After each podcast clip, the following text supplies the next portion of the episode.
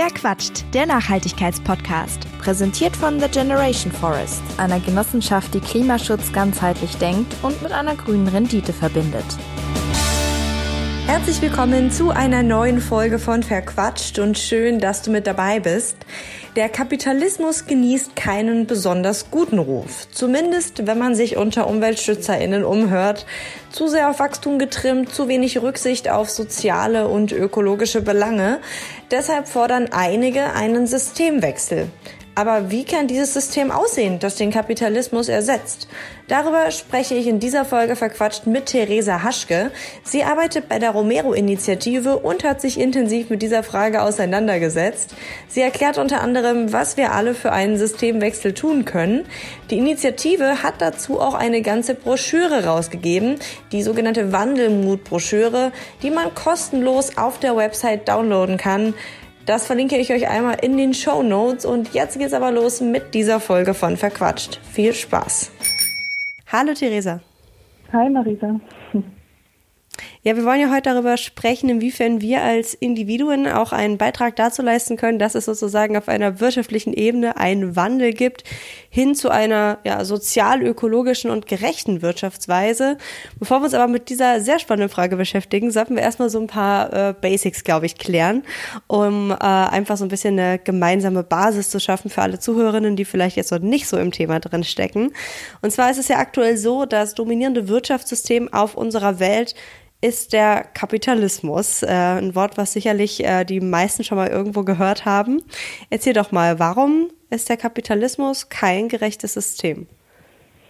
Ja, als äh, wir uns als Romero-Initiative dazu entschieden haben, zu dem Thema mehr zu arbeiten, haben wir uns natürlich erstmal angeguckt, okay, warum braucht es irgendwie ein anderes System? Und wir bauen das auf verschiedenen Ebenen auf. Also einmal ähm, ist soziale Ungleichheit dabei ein super großes Thema, wenn wir uns irgendwie angucken, wie viele Multimilliardärinnen auf der Welt es gibt und wie viele Menschen immer noch in Armut leben, wird deutlich, dass da einfach ähm, diejenigen, die Profit generieren, da massiv von profitieren und auf der anderen Seite eben massive Armut ähm, steht. Ähm, dann ein weiterer Punkt sind die planetaren Grenzen, die auch durch den Kapitalismus immer wieder überschritten werden, weil eben dieses ähm, System darauf aufgebaut ist, immer weiter zu wachsen und dadurch auch immer mehr ähm, zu zerstören in gewisser Weise.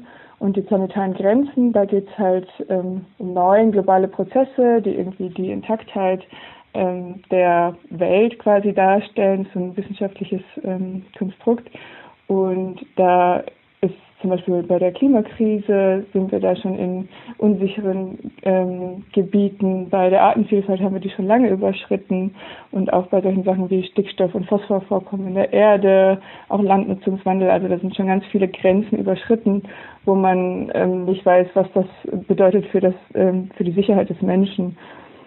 Und ähm, genau das sind so mehrere Punkte, wo wir sagen, okay, diese imperiale Lebensweise, so könnte man sie auch nennen, also dass, ähm, weil vor allem eben der globale Norden davon profitiert, von diesem System, ähm, und sich eben in Lebensweisen zieht, die überall irgendwie relevant sind, ähm, haben wir gesagt, wir wollen irgendwie systemische Dinge ändern, weil eben das ganze System ähm, auf so vielen Ebenen Schäden verursacht.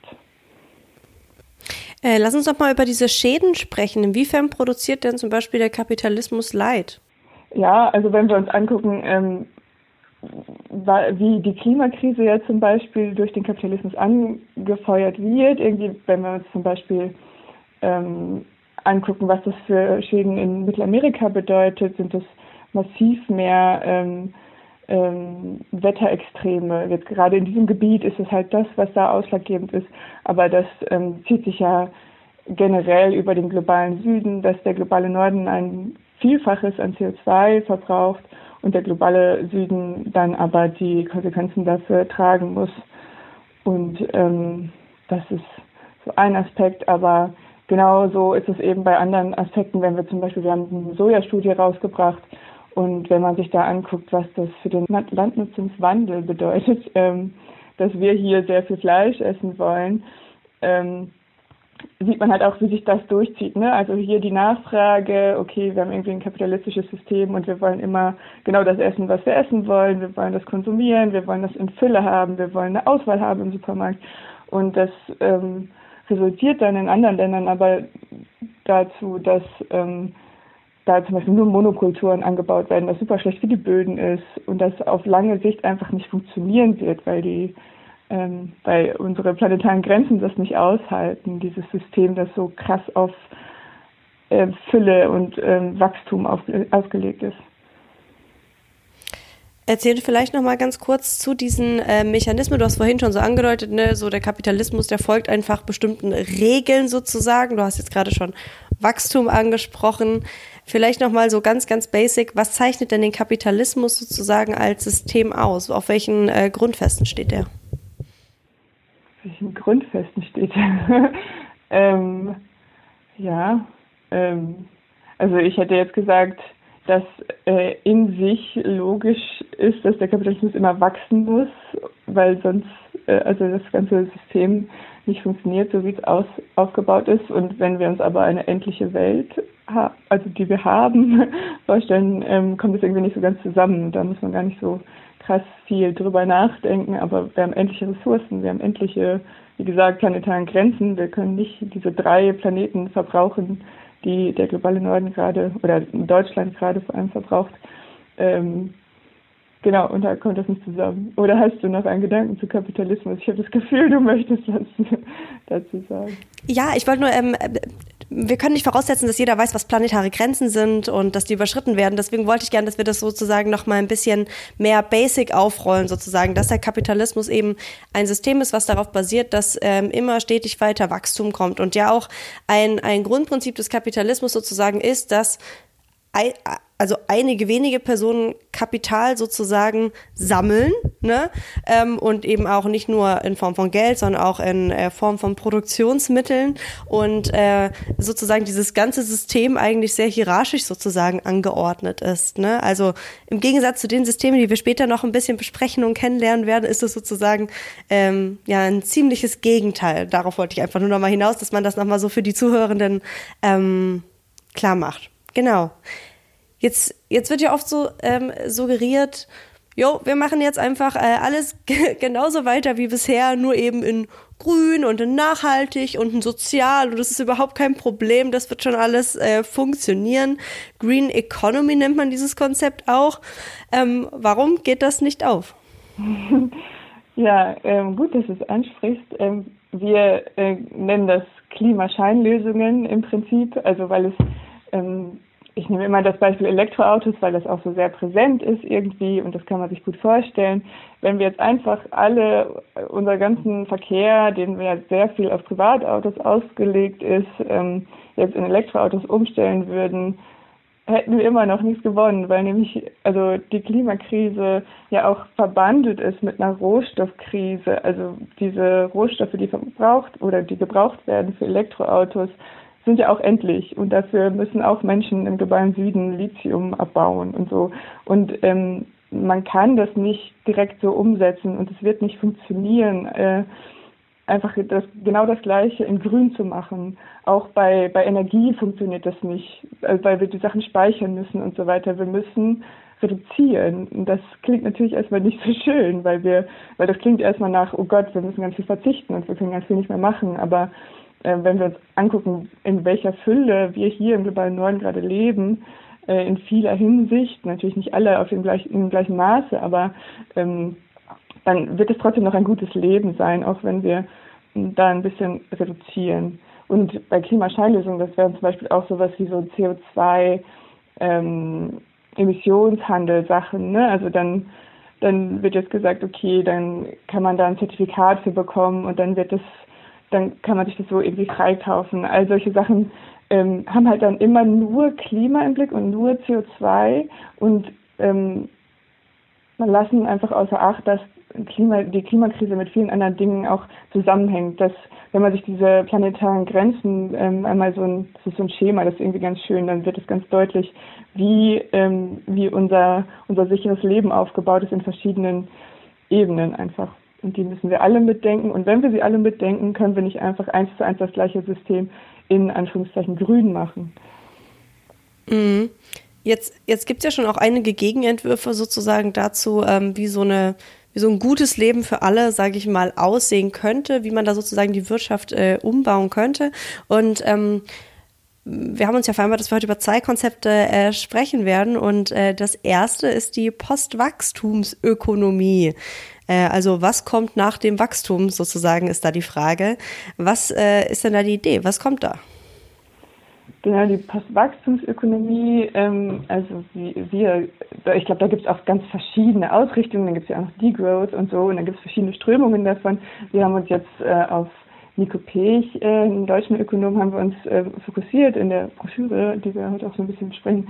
Ähm, und da geht es ähm, ganz viel darum, auch Sachen zu deglobalisieren, also auf regionale Ebene zu gehen, ähm, auch zu ähm, entschleunigen, nennt man es entrümpeln und entschleunigen, also ähm, andere, andere Worte werden halt auch äh, zu verzichten.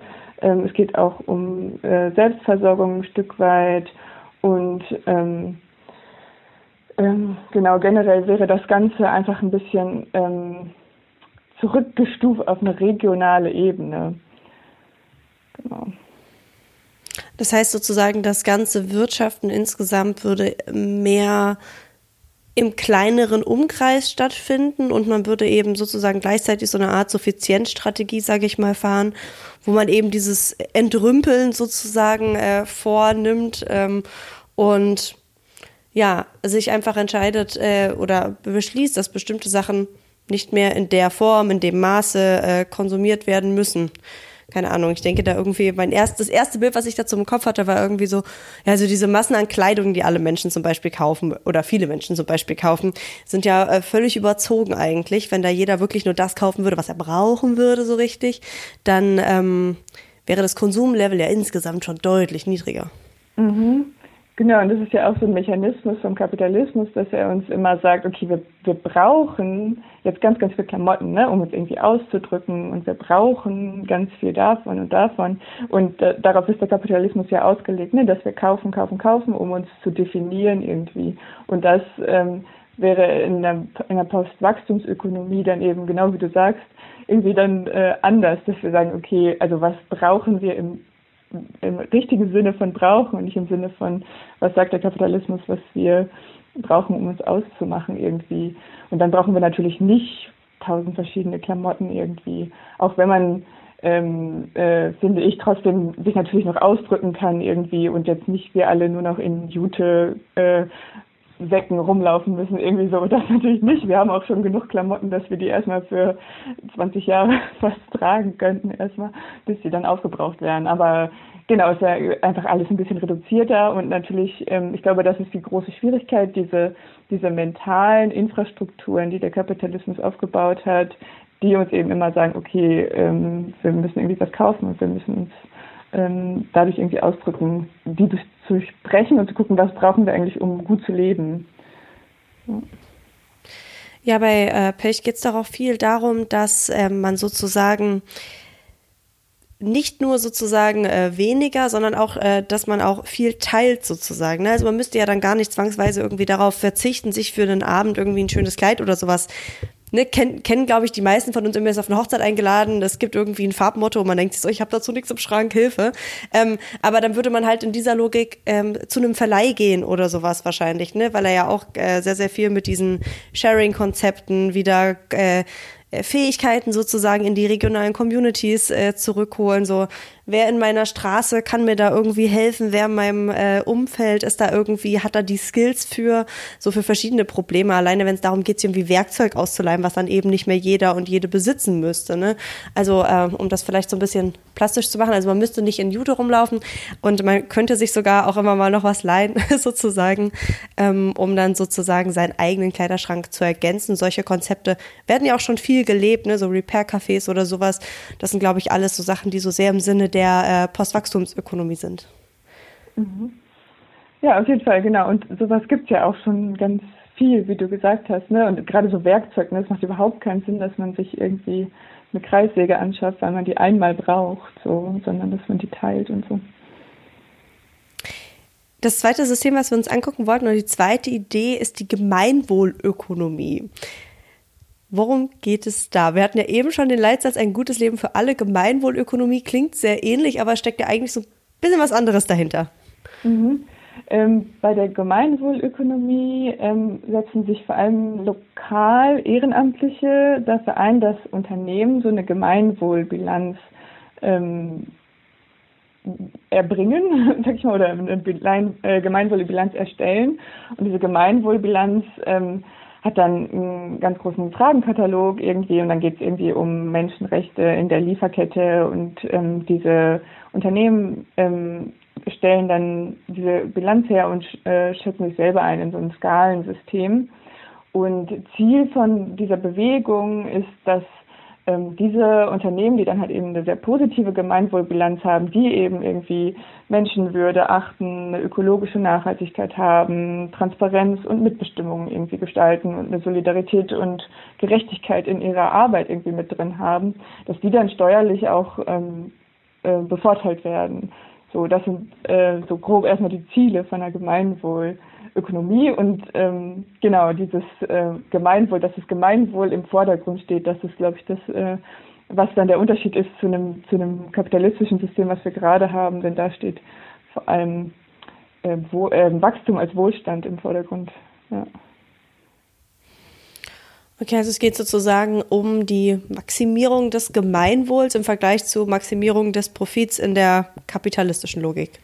Mhm, genau, und das äh, geht dann auch nicht nur um Unternehmen. Also ich glaube, ähm, darauf haben sich viele Gruppen dann irgendwie spezialisiert, weil das ja schon auch irgendwie Sinn macht in der Ökonomie, sich dann viel mit Unternehmen auseinanderzusetzen. Und ich glaube, da sind schon über 1000 Unternehmen dabei, die dann auch so eine Bilanz schon ähm, gemacht haben. Aber es geht eben auch mit Kommunen. Also zum Beispiel im Kreis Höxter haben das schon ähm, Kommunen, glaube ich, ähm, gemacht und durchgeführt und es nimmt auch mal weiter zu. Also genau. Und wie ist das? Ähm, ich meine, ich habe irgendwie im Kopf, dass die bei der Gemeinwohlökonomie, wenn man so eine Bilanz erstellen lässt, dass man dann noch sozusagen alle paar Jahre das wieder machen muss, um sozusagen auch seinen Fortschritt ne, ähm, auszudrücken, weil es gibt ja sogar Minuspunkte in dieser, in dieser ganzen Skala. Das heißt, man kann auch echt äh, sozusagen sehr bescheiden abschneiden. Ne? Und ähm, dann ist es ja nicht sozusagen die Gemeinwohlbilanz alleine, die es dann richtet oder die es dann irgendwie gut macht, das System, sondern die Tatsache, dass man eben regelmäßig immer wieder sozusagen reporten muss, hey, haben wir uns verbessert und äh, wie sieht's aus und ähm, oder? Genau, das wird dann immer auch nochmal ähm, geprüft. Ähm, also dieser Mechanismus, dass man das jetzt erstmal auch selber ähm, einschätzt, führt natürlich dazu, dass das auch eher Unternehmen machen, die von sich denken, dass sie auch eine positive Gemeinwohlbilanz haben. Ähm, Ziel wäre natürlich auch, ähm, dass dann das alle Unternehmen machen äh, müssten irgendwie, dass man dann auch wirklich eine Vergleichbarkeit hat, ne? gerade wenn man diese steuerlichen äh, Vorteile dann auch hätte, dass es dann für manche dann auch vielleicht negative Konsequenzen hat, einfach, dass sie einen höheren Steuersatz zahlen müssten oder so. Äh, genau, aber eine Prüfung ist da auch immer wieder drin. Ich stelle es mir auf jeden Fall total cool vor, wenn man durch den Supermarkt laufen würde und man hätte an jedem Produkt irgendwie so eine Gemeinwohlbilanz sozusagen, könnte genau ablesen, irgendwie, ähm, wie die eben abschneiden und was die so machen und sich vielleicht dann den QR-Code scannen und dann gleich auf der Website irgendwie sich reinziehen, was da äh, schlecht und was da gut läuft sozusagen, weil das wirklich sehr, sehr detailliert ist. Also kann ich auch nur empfehlen, äh, den Zuhörenden, wer sich das mal anschauen möchte, äh, ist wirklich sehr, sehr interessant. Nun habt ihr ja als äh, Romero-Initiative die Wandelmut-Broschüre rausgegeben. Ähm, darin habt ihr einige Anregungen für Einzelpersonen, aber auch für Gruppen, wie man eben selber auch was dazu beitragen kann, dass sich, äh, ja, dass sich etwas wandelt. Und das finde ich super, denn ehrlich gesagt, ganz oft hört man, hört man so all das und denkt sich so, ähm, jo, was habe ich jetzt damit zu tun? Was kann ich da eigentlich machen? Und ähm, ja, welche Rolle spielen denn überhaupt sozusagen die Einzelpersonen in diesem großen Ganzen? Was würdest du da sagen, wenn es so darum geht, den Systemwandel umzusetzen? Ja, ich finde es äh, erstmal auch total schwer irgendwie. Also wenn man irgendwie sagt, so, okay, Systemwandel, Kapitalismus jetzt irgendwie umstrukturieren, keine Ahnung, dann denkt man sich auch so, okay, was, wie soll ich das denn jetzt machen? Ich bin ja nur so ein mini kleines Rädchen, wenn überhaupt ein Rädchen, wenn man sich überhaupt das zugestehen möchte, dass man da irgendwas mit zu tun hat. Ähm, deswegen ähm, finde ich das aber trotzdem irgendwie ganz gut, da mal drüber nachzudenken, wie man selber wirken kann. Und ich finde, es machen so viele kleine Beispiele deutlich, dass gerade auf einer regionalen Ebene man als Einzelperson total den Impact haben kann. Ne? Gerade wenn wir, wir haben ja gerade schon bei der Postwachstumsökonomie irgendwie darüber gesprochen, okay, ähm, dann macht man halt regional was anders. Und da denkt man erst, okay, wenn ich jetzt persönlich irgendwie was anders mache, was bringt das jetzt für diese Weltwirtschaft, ne, die ja irgendwie ganz, ganz viel umfasst. Aber wenn ich jetzt zum Beispiel ähm, mir überlege, okay, ich finde es, ich habe super viel Werkzeug und ich brauche das nicht immer. Keine Ahnung, ich ähm, mache da eine Website draus oder was auch immer, ich mache da eine Telegram-Gruppe, keine Ahnung, und biete das an, dass Leute sich das irgendwie abholen können irgendwie und stelle das rein.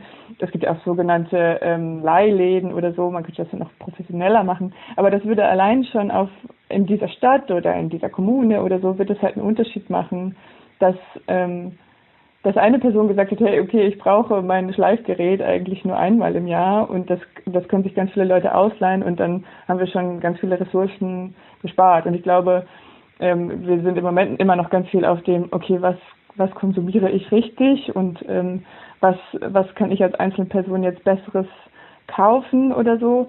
Aber ich glaube, wir können auch drüber nachdenken, okay, was kann ich tun, damit es in der Struktur für mehrere Menschen irgendwie einfacher ist, die nachhaltige Option zu wählen. Ähm, genau, und dann könnte man zum Beispiel auch sein Auto teilen. Ne? Also ich mache das zum Beispiel auch mit einem Freund, dass der, der braucht das auch nicht ständig und dann kann ich mir das auch mal ausleihen. Und sonst würde ich mir vielleicht auch häufiger, keine Ahnung, oder vielleicht wahrscheinlich ein Auto würde ich mir nicht kaufen, aber das führt dann schon irgendwie dazu, dass, äh, dass, ähm, ähm, dass da schon Ressourcen gespart werden irgendwie und das bequemer wird irgendwie, sich nachhaltig zu verhalten.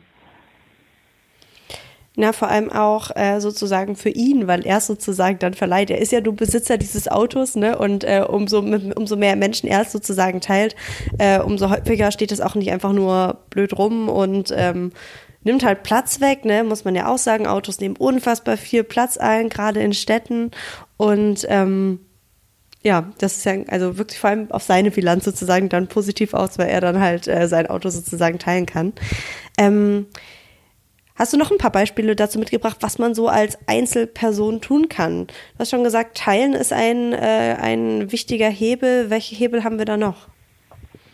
Genau, also wir können auch einfach ähm, Strukturen unterstützen, die schon Dinge anders machen, sowas wie eine solidarische Landwirtschaft, ähm, ne, wo eben äh, bioregional angebaut wird und man Anteile direkt äh, kauft, so wird dann halt genau das angebaut, was irgendwie gebraucht wird.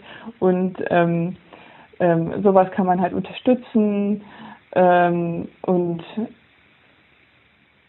genau dann äh, für uns ist natürlich auch immer wichtig, politische Kampagnen irgendwie unterstützen zu können und dann ähm, denkt man sich meistens vielleicht, keine Ahnung, was bringt jetzt meine Unterschrift irgendwie auf dieser Petition, aber sich da immer nochmal einzubringen und zu sagen, okay, mir ist es aber jetzt wichtig, dass es ähm, zum Beispiel jetzt ein starkes europäisches Lieferkettengesetz gibt oder irgendwie ein Recht auf Reparatur oder irgendwie solche Sachen, wo man wirklich sieht, okay, so ein Gesetz wird halt einen krassen Unterschied machen irgendwie. Zum Beispiel jetzt, wir haben das gesehen beim 9-Euro-Ticket, ne? Dann haben halt so viele Leute gesagt, okay, das wäre uns also das wäre so ein Dealbreaker, wenn wir halt ein günstiges, flächendeckendes Bahnticket hätten. Und klar, jetzt ist es nicht so günstig, wie es letztes Jahr war, was jetzt kommt, aber dass das gekommen ist, ne, das war einfach ein politischer Druck. So, der, das musste liefern irgendwie. Und das äh, sehe ich schon, dass sich das lohnt, wenn sich da viele Leute für einsetzen, was irgendwie wirklich systemisch einen Unterschied machen würde. Und eine Sache, die da sozusagen dieses äh, Handeln noch ein bisschen wirksamer macht, ist, wenn man sich als äh, Gruppe organisiert und viele Menschen sich zusammentun, um etwas äh, zu verändern.